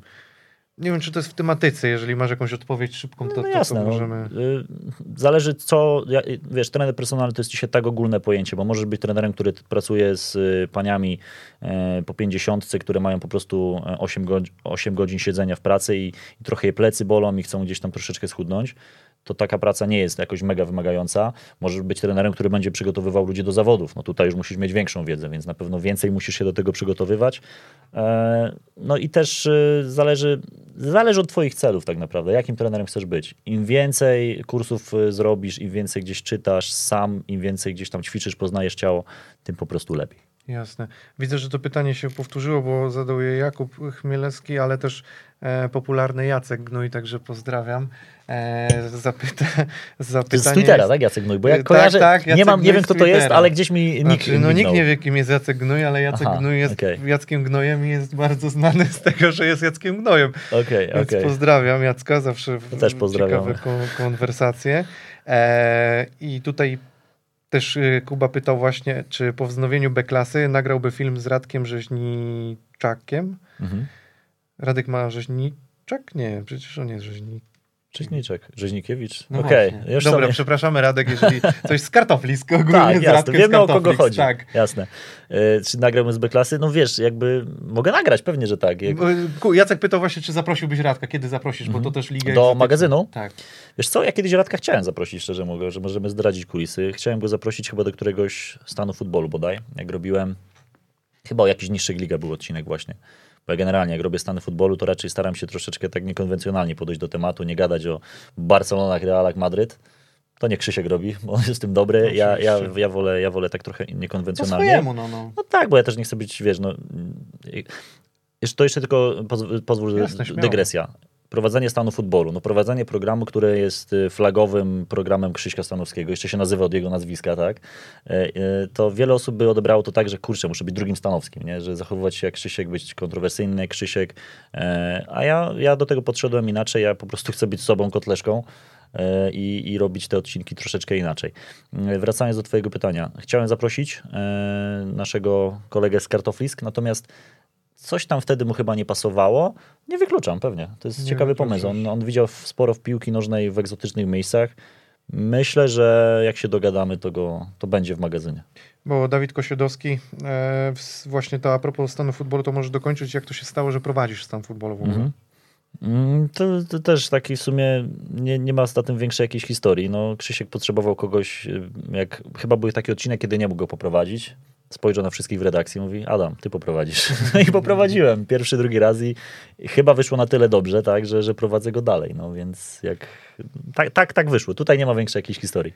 Co uważasz na temat rynku dziennikarstwa sportowego pod względem ekonomicznym, jakbyś nakreślił ścieżki kariery zawodowej? O, to fajne, ciekawe pytanie. E, ekonomiczne. Jak myślicie, że będziecie zarabiać na dziennikarstwie sportowym kokosy, to nie będziecie zarabiać kokosów na dziennikarstwie sportowym. Jakby w Właśnie- samej swojej pracy dziennikarskiej na pewno nie zarobicie wielkich Właśnie pieniędzy. zepsułeś wiele wiesz, Marzeń. marzeń. Tak, natomiast jest to praca wdzięczna. e, Wdzięczna i niewdzięczna. No jakby robisz to, co lubisz, ale w pewnym momencie to, co lubisz, też często staje się takim twoim trochę, twoją zmorą, tak? Bo musisz po raz kolejny obejrzeć mecz. Już nawet nie masz ochoty na mecze. Dochodzisz do takiego momentu, że chcesz obejrzeć wszystko, tylko nie piłkę nożną, a czasami musisz. E, Ekonomia w tej branży jest no taka, że najwięcej wiadomo, że zarobisz w telewizji. Mm, Potem w radiu, na końcu na pisaniu. I to jest w sumie taka, taka ścieżka ogólnie, bo wiadomo, że są wyjątki, które za pisanie też zarabiają świetne pieniądze, ale e, jakbym miał to wskazywać, to tak to wygląda. Można zarabiać dobrze, ale w tym kraju, tak żeby żyć tylko z dziennikarstwa i zarabiać super pieniądze, to może na palcach jednej ręki bym policzył osoby, które tylko z dziennikarstwa sportowego zarabiają fajne, fajne pieniądze. Tu Kuba Chmielewski pytał i ostatnie jeszcze pytanie od niego o książki sportowe albo społeczno, jakieś polityczne, czy, czy, czy pewnie jakieś Mhm. opiniotwórcze, czy Wow, no to, to, to jest też szero, szeroki temat. Tych książek coś mnie... swojego takiego, co, co, co chciałbyś polecić? Możesz po Tak, prostu ale polecić to, ze dwie książki. to czy- polecam zdecydowanie książkę o Wyspach Owczych, nawet jeżeli wydaje wam się, że nie chcecie czytać o Wyspach Owczych, że to jest nudne. E, książka nazywa się bodaj, żebym nie spalił, 81 do 1. Chyba tak. W każdym Okej. razie, jak ktoś będzie chciał, to niech uderzy do mnie na Instagramie, to ja na pewno mu podeślę. E, z autorem tej książki robiłem e, rozmowę bardzo obszerną do, na mój kanał na YouTube. Nieprawdopodobnie się to czyta. Ja też, ja nigdy się nie interesowałem specjalnie Wyspami Owczymi, ale jak zacząłem czytać tą książkę, to, to wiem, że to jest jeden z pierwszych kierunków, jaki, do którego polecę, jak już będą loty. Więc Wyspy Owcze zdecydowanie polecam książkę o Wyspach Owczych. Polski autor, dużo rzeczy o piłce nożnej, ale także o samym kraju, o społeczeństwie tam, o jego ekonomii, właściwie o wszystkim. Proszę przeczytać, dajcie opinię. Eee, Dawid Kosiedowski. Dawid, pozdrawiam, zawsze dużo pytań, jest bardzo aktywnym moim widzem i, i tutaj od razu jest y, skąd pomysł na tatuaż, ile ich ma i czy planuje więcej? O, e, to akurat się dobrze składa, bo trzy dni temu ustawiłem się na kolejne. Na razie mam tylko jeden. E, Mam jaskółkę, którą zawsze chciałem mieć. Gdzieś ten motyw jaskółki mi się mega podobał. E, Jaskółka oznacza bardzo wiele rzeczy. E, Czasami tatuuje, kiedyś tatuowali sobie jaskółki marynarze. Marynarze, tak, tak. To taki oryginał, oryginalny pomysł, natomiast też te jaskółki często się, taką zabitą jaskółkę się tatuowało, jak się kogoś straciło na przykład, albo jak się, nie wiem, rozstałeś z kimś bardzo ci bliskim, nie wiem, z przyjacielem albo z dziewczyną. Mm, No ja tam swoją jaskółkę, może tą historię zostawię dla siebie, natomiast faktycznie za chyba 10 dni mam kolejne tatuaże. E, Bardzo mi się to podobało, teraz jakoś znalazłem na to zajawkę, na to, żeby w końcu sobie zrobić trochę tatuaży. Na pewno się na dwóch, trzech nie skończy, tak myślę. Czyli jednak będzie więcej. Widzisz, Dawid. E, jak oceniasz redakcję Weszło?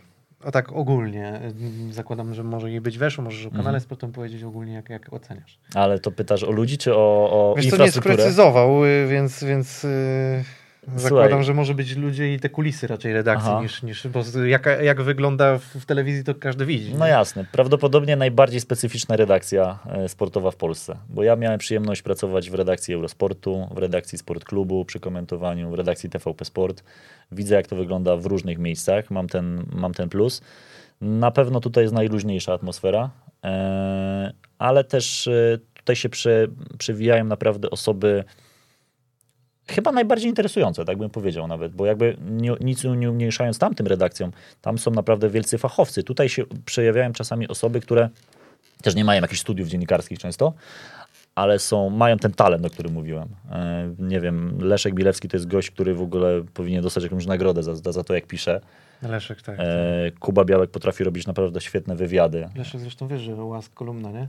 On jest przecież Tak? No. A to, a widzisz, to nie... A my się nigdy nie poznaliśmy. Nie znaczy, poznaliśmy się? ki- na Mistrzostwach Europy we Francji się O. poznaliśmy, bo on w kolumnie, Łask kolumna to jest kolumna z dzielnicy Łasku, więc Okej, się rozumiem. kiedyś poznaliśmy, a ja nigdy nie poznałem się go, wiesz, mieszkaliśmy w jednym Mhm. mieście praktycznie. a- Ja do Leszka jak zawsze czasami dzwonię. e, Pozdrawiamy Leszka oczywiście. to, to on mi mówi, słuchaj, będzie słaby zasięg, bo ja tutaj na tej swojej wiosce jestem. I nie wiem, czy mówi o łasku, czy on gdzieś tam Bo jeszcze kolumna indziej jest w lesie, u nich się mówi leśni Ludzie. No to wszystko i jasne, bo on to mi zawsze mówi, że w lesie, że i tam faktycznie ledwo go słyszę, jak do tak, niego tak, dzwonię. tak, tak. E, no mega, mega fajni ludzie, tutaj poznałem naprawdę bardzo, bardzo dużo ciekawych e, osób. E, specyficzne miejsce, bo tu się pracuje inaczej na pewno niż w innych redakcjach, tych, tych, tych których widziałem. Mm, ale tak, no jest tutaj fajna, Ciekawie. Ciekawie. To, Ciekawie. to, pewno, to jest najlepsze słowo. Jest tutaj ciekawie. Ciekawie, tak. No ja miałem okazję kilka razy odwiedzić, więc na pewno też to stwierdzam, luźna atmosfera, a, a też e, mam wrażenie, że tak jak patrząc na tę redakcję, to jak chłopaki opowiadali m, o redakcji Orange Sport, to mam wrażenie, że to jest coś, coś, Coś w podobnego. stylu, nie? Bo oni też opowiadali wiele takich ciekawych wątków historii, jak to luźno i ciekawie wyglądało, z tą różnicą, że tam i bywał Paweł Zarzeczny, czyli też takie legendy. No jasne. No ale to czasy się zmieniają, jakby też jest to podobne, ale mam wrażenie, że tak odczuwam jakby o tych, z tych opowieści. Bardzo nie? możliwe.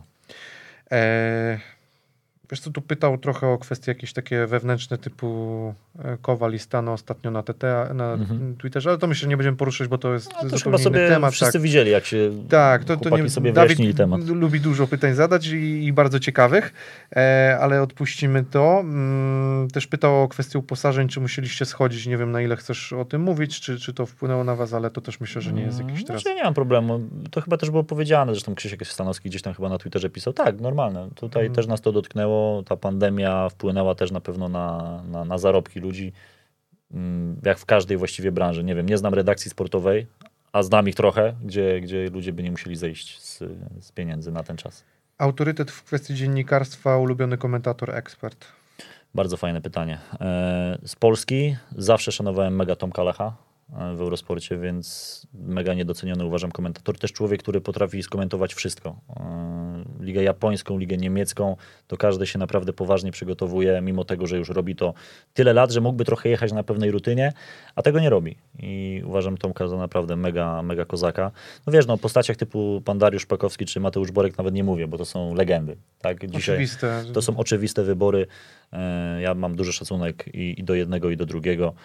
Jak miałem z nimi przyjemność usiąść w misji futbol, to też sobie tak przez chwilę pomyślałem, kurczę, do fajnego momentu doszedłem, nie? że z jednej strony siedzi pan Darek, z drugiej Mateusz Borek. Mówię, jeszcze, jeszcze Tomek Smokowski, tak? Kolejna wielka postać, więc no, Robi to wrażenie. robi, no. robi No wrażenie. ja ci się zupełnie nie dziwię, tak? To też postaci, postaci które, które gdzieś mogliśmy podziwiać, jak byliśmy młodzi. Pewnie, prawda? oczywiście. Więc na pewno człowiek się też wychowywał, czy, czy Tomek Smokowski, czy Andrzej Twarowski na Kanal Plus, no to, to, to tak. E, a jaką ligę egzotyczną nie widziałeś, a chciałbyś zobaczyć? Mm, To pewnie, czy nie widziałem na żywo. No właśnie się zastanawiam, bo zakładam, że na żywo to, to nie mogłeś nie widzieć w większości. Wielu, tylko, tak. Tylko, no, tylko pytań, bardziej mi się wydaje, że o której może jeszcze nie opowiadałeś, że jeszcze Mhm. której nie zagłębiłeś się, bardziej myślę, że Dawid o to miał na Ostatnio, myśli. to ostatnio zdradzę, że bardzo mocno się zajarałem ligą w Butanie i w ogóle tym krajem, bo to jest nieprawdopodobny kraj. Też w czołówce jest taki ranking e, szczęścia obywateli poszczególnych krajów i Butan wygrywa wszystkie rankingi. To jest niesamowite, że taki kraj dosyć specyficzny faktycznie jest na, na pierwszych miejscach takich właśnie rankingów. Jest tam liga piłkarska rozgrywana na niesamowicie położonych stadionach. ten Butan, raz, że chcę tam polecieć, żeby zobaczyć piłkę nożną tam na żywo, zobaczyć jak ci ludzie faktycznie żyją i też jeszcze nie jestem, nie zgłębiłem tej ligi na tyle, żeby zrobić dzisiaj o niej magazyn. Jeszcze mi trochę to zajmie, bo też będę chciał się do tego przygotować, więc Butan na pewno y, wysoka pozycja na tej liście. Dobra, przechodzimy do następnych pytań i mamy tutaj Piotr Sejder. E, pyta, kiedy odcinek o którejś z lig bałkańskich? To na razie to pytanie. Mhm. E, nie zdradzę oczywiście kiedy, bo jakby te odcinki są wszystkie, poznajecie je dopiero podpowiedzi do nich w poniedziałek, we wtorek jest zawsze magazyn, zawsze więc na Instagramie są podpowiedzi w poniedziałek, więc nie mogę zdradzić, ale mam w planach. Mam w planach e, na pewno niedługo jakieś Bałkany, też ciekawe miejsce i dużo tych lig tak, do, do przerobienia. Czyli wkrótce. E, tak, no, mogę zdradzić to tak, żeby zajawić, żeby, żeby nie mówić tylko ogólnikami, że będzie e, kraj nieduży, pewnie jako pierwszy z Bałkanów. Okej, okay, myślę, tam, tam są same nieduże, więc za dużo wam nie podpowiedziałem. wam wystarczyć. E, jaki był najbardziej egzotyczny mecz, który oglądałeś na żywo na stadionie? Mhm. Pewnie w Australii.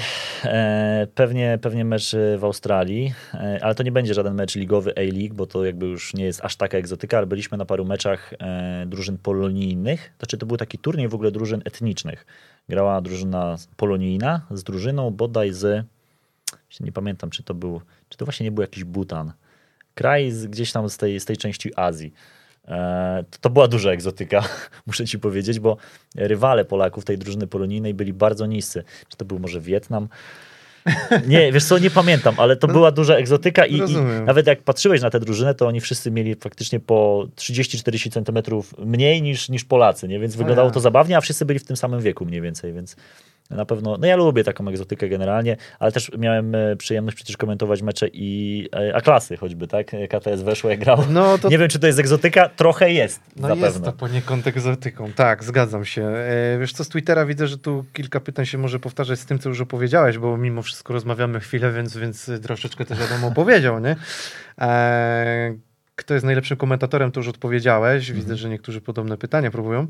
E, jak to się stało, że zacząłeś się interesować ligami, które są tak słabe? No, mhm. Myślę, że dla ciebie to, to niedobre, niedobrze złożone pytanie. Wiesz co, bo ja nie oglądam tych lig dla poziomu piłkarskiego przede wszystkim, bo e, no, oczywiste jest, że liga Butanu będzie ligą dużo słabszą niż liga hiszpańska. Tak to jest jakby, to jest jasne. Nie oglądasz tych lig, e, takich lig egzotycznych po to, żeby tutaj cieszyć się poziomem piłkarskim. Ja już w ogóle piłki nożnej jakoś nie, nie wybieram meczów po tylko ze względu na poziom, bo jak miał to robić, to musiałbym tak naprawdę oglądać tylko, nie wiem, finał Ligi Mistrzów, e, finał Mistrzostw Świata, e, i, i, tylko kilka drużyn tak naprawdę z Europy, no bo w sumie każdy mecz będzie słabszy niż mecz typu Barcelona City, tak? No bo teoretycznie spotykają się powiedzmy dwa największe zespoły, czy tam wstaw sobie jaką chcesz wielką nazwę. Więc patrzenie na piłkę nożną tylko przez pryzmat poziomu, no to trochę sobie, trochę sobie ograniczasz e, pole widzenia. Takie klapki na oczy się wtedy zakłada, nie? Mhm. A, te ligi się, a tych lig egzotycznych na pewno nie ogląda się tylko dla poziomu piłkarskiego. Krzysztof Pawlik tutaj na Twitterze pyta, na którą ligę mm, powinni zwrócić uwagę polscy piłkarze pod kątem zarobków, e, poziomu i potenc- potencjału wybicia się wyżej? Hmm, no to, to tak, taka, to inaczej jedna liga będzie do zarobków, druga będzie do wybicia się, trzecia będzie, wiesz, do potencjału. No zarobki to na pewno kapitalnie się zarabia w Azji, to w krajach tych arabskich. Tam poziom piłkarski nie jest za wysoki cały czas. E, jest na pewno niższy niż w MLS, niż w Australii. No w Australii jeszcze to zależy jaki klub, ale na pewno niższy niż w MLS, więc nie jest aż tak wymagająca taka liga a kasa bardzo dobra. Tylko, że tam też nie biorą byle kogo. Trzeba mieć nazwisko albo przynajmniej być reprezentantem kraju, żeby tam na ogół trafić, chociaż no są przypadki, nie wiem, Michał Janota, tak, nie jest reprezentantem kraju, a pojechał do Arabii Saudyjskiej, podpisał pewnie kontrakt życia, będąc piłkarzem już zbliżającym się do emerytury. Więc zarobki zdecydowanie e, kraje arabskie. Mm, liga do wybicia się z takich egzotycznych. MLS uważam jest dzisiaj świetną ligą do wybijania się. E, to już nie są te czasy, że jak się idzie do MLS, to się nie, nie idzie do Europy. Mm, bo, bo dzisiaj MLS produkuje piłkarzy seryjnie do Europy. Alfonso Davis jest tego znakomitym przykładem. Chłopak, który debiutował w MLS w wieku 15 lat w Vancouver, jest drugim najmłodszym w ogóle zawodnikiem po Fredim Adu, a dzisiaj jest jednym z najlepszych y, zawodników na swojej pozycji w Europie, chyba można już to powiedzieć. Więc y, na pewno trzeba przestać patrzeć na MLS przez pryzmat ligi dla emerytów, y, ligi z lat 90. jest kompletnie w innym momencie. E, I to było wybicie się, pieniądze i co jeszcze? Tak, to, to było. To to chyba. No. Wiesz, to, to ja zadam pytanie od ciebie, bo od razu mi się ono nasunęło. Gdybyś, gdybyś miał tak ocenić na przykład, jaka kariera na, to, na tobie jakby zrobiła e, wrażenie, albo wydaje ci się najbardziej ciekawa spośród tych piłkarzy, którzy spędzili powiedzmy swoje kariery w tych ligach egzotycznych. Mówię o tych takich najbardziej znanych pewnie, bo tu mówimy o Adrianie Mierzejewskim, mhm. mówimy o, o Gikim, e, czy Jacek Magdziński, czy któraś z tych wydaje ci się ciekawa. E, I od razu, żebyś odpowiedział mhm. na drugie pytanie, jak ty byś poprowadził swoją karierę, chociaż mi się wydaje, że to może być retoryczne. Czy wolałbyś właśnie wybrać karierę typu właśnie Giki mierzej, żeby szukać gdzieś swoich mhm. E, szans gdzieś w ligach egzotycznych, e, niekoniecznie patrząc na nie wiem, pieniądze czy rozwój kariery, czy na pewno będąc piłkarzem chciałbym zagrać kiedyś w lidze australijskiej albo w Stanach Zjednoczonych, e, ale wiesz... Niepotrzebnie miał... pytałem, bo to formalne. Bo... To jest formalne, ale wiesz, jakbym dostał propozycję z Barcelony i z Ligi Australijskiej, to pewnie bym poszedł do Barcelony najpierw, bo wiedziałbym, że na Ligę Australijską Ale może do tej Barcelony w, w tym, w Ekwadorze. A może. ale nie dostałem żadnej oferty z Barcelony, e, ani tej ekwadorskiej. Quito, Quito, nie? Tak, ani tej ekwadorskiej, ani, ani tej hiszpańskiej, więc jakby no nie ma tematu. A pytałeś o piłkarzy. E, uważam, że Adrian Mierzejewski to jest numer jeden, jeżeli chodzi o te egzotyczne kraje, bo mm, on nie tylko, Giki jak najbardziej, Łukasz Gikiewicz też fajną karierę robi, Jacek Magdziński, tą Angolę to też jest w ogóle strzał życia, ale Adrian e, nabrał tyle kontaktów dzisiaj, że to jest gość, który jak będziesz chciał sprzedać piłkarza, e, będąc menadżerem albo agentem jakiegoś zawodnika, jak będziesz go chciał sprzedać do ligi gdzieś w Azji albo w Australii, to pierwszy numer, jaki wybierzesz, to jest Adrian Mierzejewski. Bo on zna tam już prawie wszystkich. Rynek, wiesz, Katar, Arabia Saudyjska, kraje ościenne, Australia to samo. Jeżeli jakiś piłkarz z polskiej ligi trafia do Australii albo Polak, to wiedz, że Adrian Mierzejewski macza w tym palce. Filip Kurto, Adrian Mierzejewski. E, Kilian Sheridan, który poszedł do Wellington z polskiej Maja? ligi, e, to, Mierzejewski. Majewski to samo, oczywiście, że tak. E, więc jakby no, w ogóle Adrian Mierzejewski do tego, e, do, do, takiego doszedł momentu, jak byłem w Melbourne, e, spotkałem takiego gościa, który dla mnie jest legendą. Wiesz, ja, ja bym się nie jarał, gdybym spotkał Cristiano Ronaldo, ale jarałem się, jak zobaczyłem Arciego Thompsona. To jest taki Australijczyk, e, były reprezentant już Australii, były piłkarz, który do dzisiaj ma rekord, jeżeli chodzi o liczbę bramek w jednym meczu. Strzelił 13 przeciwko amerykańskiemu Samoa. I to jest największa liczba bramek zdobytych w meczu międzypaństwowym, oficjalnym, o punkty. Strzelił 13 goli. E, I jest mega sympatycznym facetem. Dzisiaj pracuje w Foxie, w australijskiej telewizji. I podchodzę do niego podczas meczu w Melbourne, e, zagaduję, że jestem z Polski. On mówi, z Polski? Adrian Mierzejewski najlepszy zawodnik, jaki u nas grał. Nie? Ja mówię, o, to fajnie, to pozdrawiam Adriana. Jak jeszcze usłyszał, że z Adrianem się znamy, że tam e, razem byliśmy w studio podczas Mistrzostw Świata w Rosji, no to w ogóle, wiesz, nabrał innego szacunku, zaczął tak, wiesz, patrzeć ze mną. Gadał ze mną chyba, to był w przerwie meczu, więc teoretycznie miał tylko 15 minut, bo musiał lecieć, ale w ogóle staliśmy jeszcze chyba tam 10-15 minut po rozpoczęciu drugiej połowy, już go tam wołali, widziałem ze studia, że Arci, chodź, musisz coś tam wejść z jakimś raportem, nie? Nieźle, nieźle. E, no podejście australijskie takie jest, wiesz, że mm. oni mają chill, duży luz, chill. chill, jest zawsze wor no worries mate e, i to jest pierwsze hasło, jakie im przyświeca, ale też taka otwartość, to jest to, co mnie w tej Australii tak urzeka, że ludzie są naprawdę pozytywni, to nie jest tylko frazes i to nie jest takie sztuczne, jak czasami się mówi, że w Stanach Zjednoczonych, nie? Wszyscy się uśmiechają do ciebie i pytają, jak ci minął dzień, a w sumie ich to gówno obchodzi. Tak, ja to widziałem. I trochę byłem, tym jest, no, trochę coś to, tym jest, jest, ale w Australii jest jednak y, dużo też osób y, faktycznie, które obchodzi, co robiłeś, jak ci minął dzień i, i to jest naprawdę fajne. No Adrian myślę, że jeszcze ma też usposobienie takie bardzo towarzyskie, łatwo w nawiązywaniu relacji, więc myślę, że to też jest duży po prostu jego plus i jego zaleta. E, czyli rozumiem, że w tę stronę, myślę, że to była formalność, jeżeli chodzi o to pytanie, e, która egzotyczna liga jest najmniej doceniana? To myślę, że może być mhm. też ciekawe. To jest fajne pytanie. E, jeszcze z 5 lat temu odpowiedziałbym ci bez wahania, że MLS, bo to już był ten, ten, moment, gdzie MLS naprawdę zaczęła mocno szybować poziomem i, i, całą resztą w górę. Dzisiaj już mam wrażenie, że MLS jest coraz bardziej doceniana jednak w Polsce. Coraz więcej ludzi widzę, że pisze o tej lidze dobrze. E, więc dzisiaj MLS, ale też myślę, że jeszcze o tej Australii też będzie głośno swego czasu.